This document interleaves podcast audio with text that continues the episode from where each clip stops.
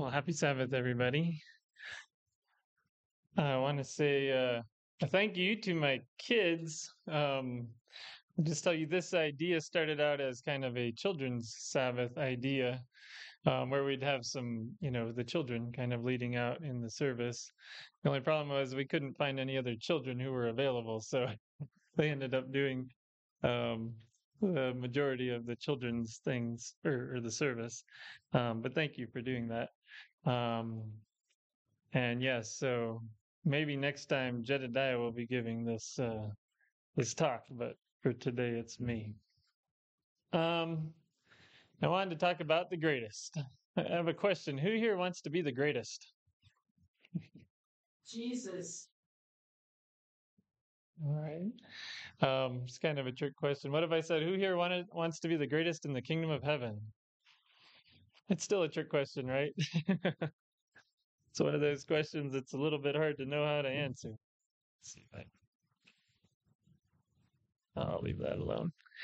Um, yeah, tell me if this, uh, if anybody recognizes this line.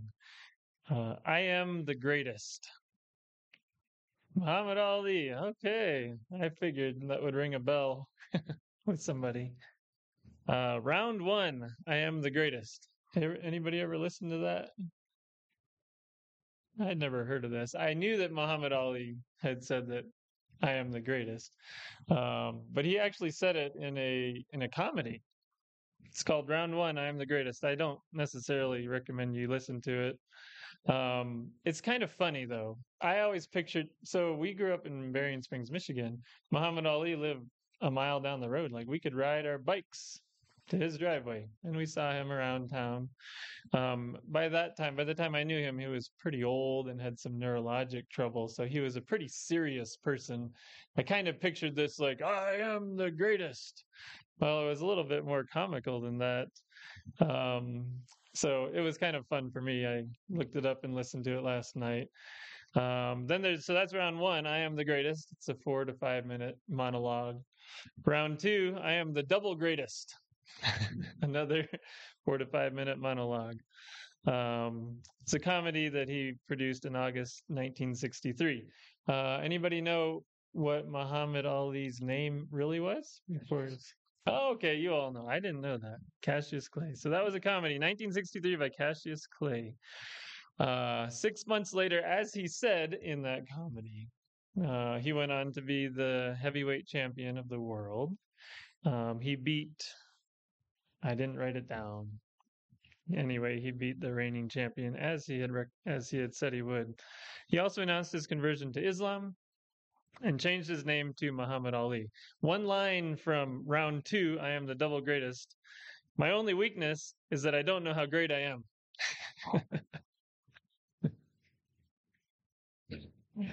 Jumble.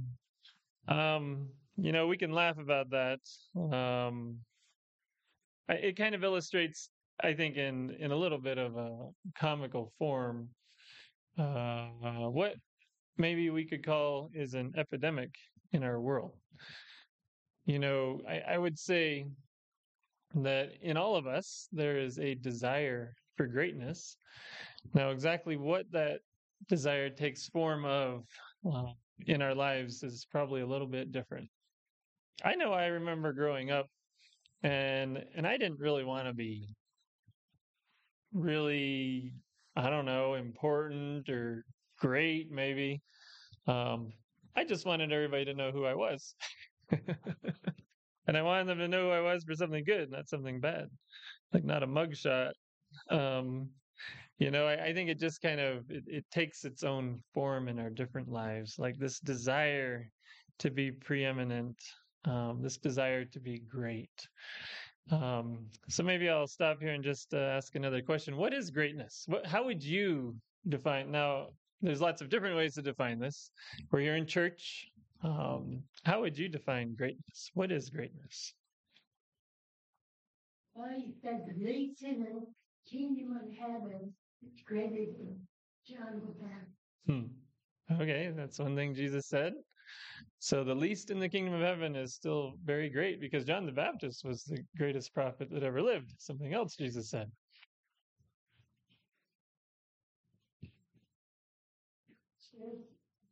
Okay, thank you, Catherine. And the greatest among you will be the servant. Anybody else? Or it's just going to be Catherine answering today?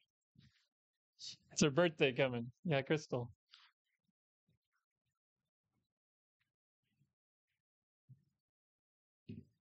Does a lot of good in the world, more than you would think one person could do. Mm-hmm. I don't know, it's just what comes in my head. Yeah. Right. No, we're just sharing our thoughts. Thank you. I mean, there's no right or wrong answer to this. You could you could answer this question a hundred different ways. So Crystal says, somebody who did a lot of good in the world. They have they have been a benefit to others. That is great. Yes, Alicia. The goat? Oh. Can you tell me about the goat?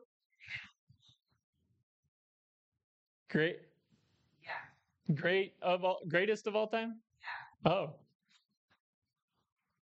Oh, okay. Yeah. Cool. So, like, there's that. Oh, you're the goat. I'm the goat. I didn't know that. So, you learn all kinds of things in church. Uh, the goat. Thank you. So, the greatest of all time. You broke a record. Yeah. You scored the most baskets. You got the most titles. Completed the most passes. You're the goat. Yes, Dad.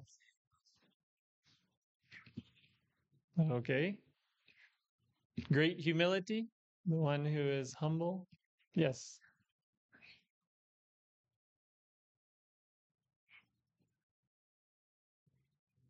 Jesus. Thank you, Catherine. I'm not going to have any verses left after you're done. Uh, yes, Clyde. You can consider his life greater than that of anyone. Yeah. And yeah. We will give the time so they can have life. Oh. No, I love that. I mean, that's a tangible illustration of, I think, what Dad's saying, humility. Well, but no, it's a good example, though. It, it puts a picture with it. I love that. Mm. Yes, thank you, Clyde. Yes, Linda.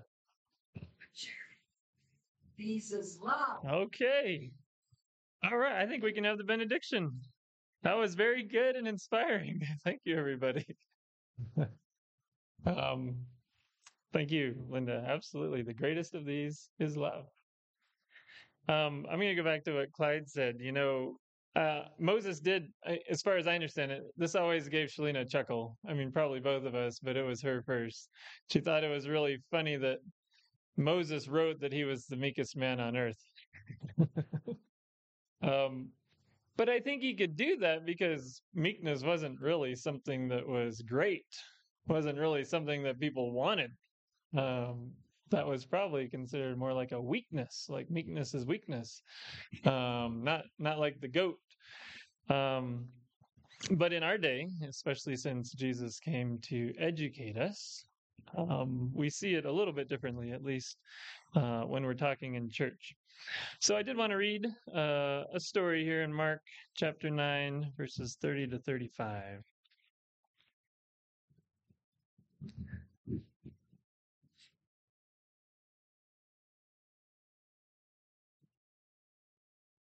Okay, Mark chapter nine, verse, starting in verse thirty. It's talking about Jesus and his disciples. They left that place and passed through Galilee. Jesus did not want anyone to know where they were, because he was teaching his disciples. He said to them, "The Son of Man is going to be delivered into the hands of men. They will kill him, and after three days he will rise." But they did not understand what he meant and were afraid to ask him about it. They came to Capernaum. When he was in the house, he asked them, "What were you arguing about on the road?" But they kept quiet, because on the way they had argued about who was the greatest. Sitting down, Jesus called the twelve and said, "Anyone who wants to be first must be the very last and the servant of all." You know, I think this is a fairly common story. I think this story happens several times in different ways. Um, it seems like being great was definitely on the disciples' mind. They wanted to be the greatest. They felt like the kingdom was being established. Jesus was rising to power. He wanted to make sure that they were going to be part of that, and not just just not just a part. They wanted to be the highest part. You probably remember they uh, had different angles they took on playing this power, but um, James and John even got their mom involved. Um, I've I've often thought about my mom because she's, you know, the mom of James and John. And, you know, um, yeah, hey, hey, mom, can you, uh, you help, help us out here so we can make sure we're the greatest? Uh, so they were, you know, so Jesus was teaching his disciples. I thought that was interesting. He was he was teaching his disciples now. This wasn't really a public time. Um, his his, you know, his mission, the time on earth that he would have was upon him. Um, it wasn't a long time that he had, so he was talking to his disciples. Uh, he wasn't really talking to the masses. And then he told them the truth, that he was going to die. And the disciples did not understand this, did they? This this was like a foreign language. They were setting up the kingdom. Jesus had proclaimed the kingdom of heaven far and wide. Uh, they had gone out and preached the kingdom of heaven and healed diseases as evidence that the kingdom of heaven was coming. And so they were excited about the kingdom coming, and they wanted to be the first. They wanted to be the highest in this kingdom that was coming. When Jesus talked about dying, he said it very explicitly. He said, "They will kill me, and in three days I will rise." The disciples did not understand it because they did not want to understand this. It did not fit in their picture of greatness, which Jesus brought to give them. And so it fell on deaf ears, um, even though he was clearly explaining the future. Um, so they didn't understand it. They kind of left it there, and they didn't ask any questions because they didn't want to understand it. This was something that they uh, just wanted to leave alone. So they continued on one of their more favorite subjects, which was really about who was the greatest. Um, I'm curious how those conversations went, but uh, we know they went on and on. Um, seemed to be one of their favorite uh, items for conversation uh, when they were not immediately in the presence of Jesus. So then, but you know, Jesus, he's focusing on his disciples. His time is short. He's going to die. So he calls his disciples out on it this time.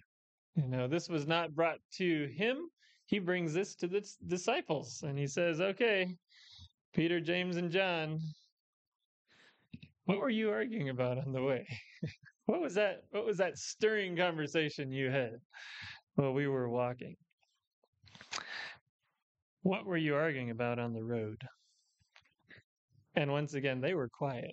This was not something, I mean, they loved to talk to each other about this, and apparently mom and dad at times. Um, they didn't really want to talk to Jesus about this.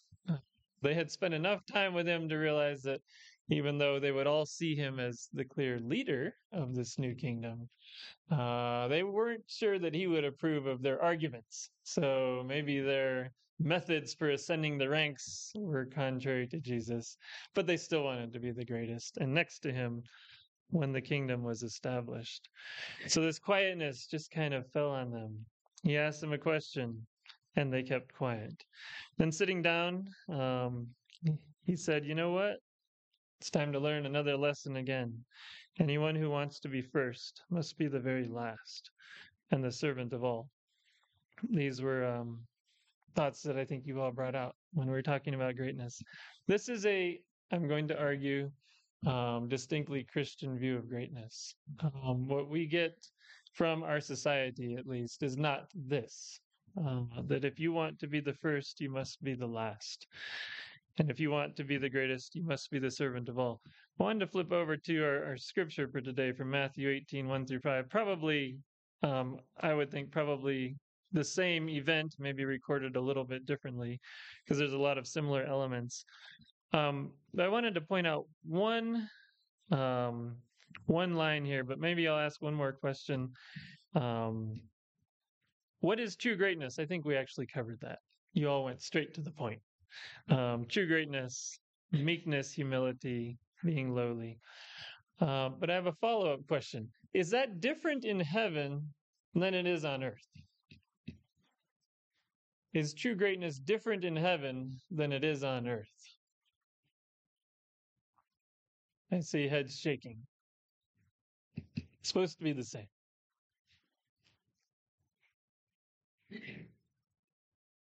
Now, the kingdom come, thy will be done on earth as it is in heaven. Yeah, Linda. We must be saints here on earth if we are going to be saints in heaven. Okay. Thank you. Thank you. That's right. This is where the kingdom of heaven begins. You know, it's kind of funny because the disciples are arguing about who is the greatest in the kingdom of heaven because they thought it had not come yet. But the kingdom of heaven had already come. The king was here. The kingdom had started.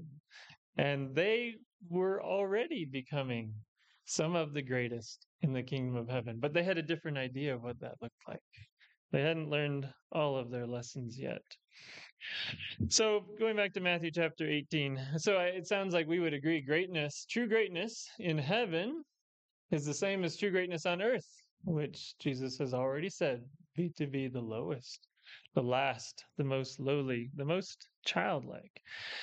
Um, so Matthew chapter eighteen, verse one, at that time, the disciples came to Jesus and asked, who then is the greatest in the kingdom of heaven? He called a little child to them and placed the child among them. And he said, truly, I tell you, unless you change and become like little children, you will never enter the kingdom of heaven. Therefore, whoever takes the lowly position of this child is the greatest in the kingdom of heaven. And whoever welcomes one such child in my name welcomes me. You know, okay, so next question. Who? Who is the greatest in the kingdom of heaven? It's not a trick question. In the kingdom of heaven, who is the greatest? Our king. Thank you, Alicia. I always grew up thinking it was one of those little children. They're probably second greatest. The king is the greatest, right? The greatest in the kingdom of heaven, of heaven is the king. And Jesus is here describing the king. Right? How is the king? The king is lowly. The king is childlike. The king, the king is, we can add a few more words, right? He's beautiful. He's innocent. He is uh, trusting. He's pure. You know, I think, I don't know your picture of the king. There's lots of different ways we can picture kings. Um, many of those pictures model an earthly uh, an earthly model, right? An earthly form of, of kingship. Of course, there were probably some good kings. They're more famous for being bad than good. Um, but but when we talk about the king of the kingdom of heaven, I think we have to think through it a little bit differently, right? The king in this kingdom is like a child. He said it himself, the greatest in the kingdom of heaven will take this lowly position of a child. When I grew up, and, and again, no no um, fault of my family or church, we just get these ideas growing up, right? Um, when I grew up, I kind of pictured, you know, the the the king is, you know, strong and powerful and glorious. I don't think those are wrong descriptors of God. But I don't know that they, there might be a little danger there that they may overshadow who he really is. That God, at his very heart and core, is childlike. I don't know if that sounds like blasphemy to anybody, but there's probably some who would think that. That being childlike is too simple for God. That it's too limiting. Um, and of course, God is omniscient. He knows everything. He's omnipotent. We know that. Um, but I would say we even know those values and those powers and those qualities of God because of sin, right? Sin has unmasked that God can do everything without fault and that he does everything right. But before sin, I would suggest in a perfect world, God was probably more, just probably came across more like a child, somebody who is full of joy, innocent, loved making other people happy and seeing them laugh. You know, all of those beautiful qualities of children um, in their purest sense is our God. That's who he is. He is the king. He's the greatest in the kingdom of heaven. So you guys already answered all my other questions. What is true greatness? Catherine read it. Um, Linda said it. You know, these three abide: faith, hope, and love. But the greatest of these is love. Um, and God is love. That's God. Um, and so I think as we uh, as we seek to be great Christians, it's a little bit of a different journey. Uh, and we've talked about many times about how great leaders in the past had to unlearn things that they learned growing up. I think it's the same for us in in the in the in the pathway to greatness, which I think we all could, in a pure sense, desire. It is a pathway to loving God in the purest and most childlike form possible, trusting God implicitly when life makes sense and when it doesn't, uh, sharing what we have with others, and really growing up into great love, because this kingdom is different. You know, I, I often wonder, like, um, what's heaven going to look like? I mean, a lot of our pictures are, are modeled around, you know, the way things look like on earth. I mean, God will be worshipped. He will be lifted up. Uh, it's probably because his creation would have it no other way, right? Because otherwise, God would probably just be, you know, there playing with the children. That's who he is in his core. Um, I'll say that that has become more and more of a, a beautiful picture to me, because I think most of you knew Shalina. Shalina loved children, right? Children were her thing. I, I have a video of her standing right here a year and a half ago saying, I always wanted to be a mommy. Yeah. That's what she always wanted, because she loved the children. She she understood that part of the kingdom of heaven, right? The simplicity, the lack of pride and pretense. Uh, and she understood children. I mean, she just had a gift for that. I didn't. I was the baby of the family. Um, I kind of looked at all those, you know, little things running around making noise as competition. You know, they're just trying to get everybody else's attention. It's supposed to be on me, you know, like, I'm supposed to have all the attention. Um, she understand the she understood the the beauty of children, the beauty of this kingdom of heaven. This is the kingdom. God is the king and the greatest, but it's not it's not what he would seek for himself. What God seeks is the good of his creation. He seeks to love us. He seeks to give us the greatest gift that he could give, and that is a life free from selfishness. So, do we want to be great? I'll leave that up to you how you want to answer that question. Could answer it either way. Um, but in our daily lives, let's choose and pursue humility. That is countercultural. I remember I was when I was in residency, we were coming up with values for our residency. Um, I suggested humility as a value. Um, it was rejected. I was outvoted. Um, I remember not, not long ago in the leadership for our residency, just circles that I mingle in, um, I suggested it again. Uh, there was another thirty-minute conversation, and I'm happy to say it was accepted, but not without a lengthy discussion. Let's pursue humility. That's our God. He has the beauty of a child. Um, let's pursue innocence. Let's be kind and gentle. It's the way children are. Let's accept each other with our faults and seek together to move towards this kingdom that God has given us and painted for us. Let's be loving. Let's be um, have that childlike simplicity, because that is what will lead us towards eternal greatness.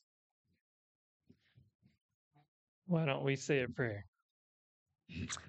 Dear Lord, we thank you that you are the greatest, that you are the King um, of this kingdom, the the God of the gentle, the kingdom of the kids.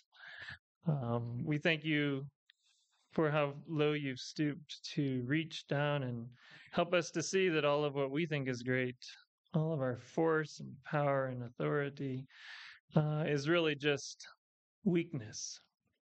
And that in your love and in your humility, we can be truly great. In your name we pray, amen. Amen.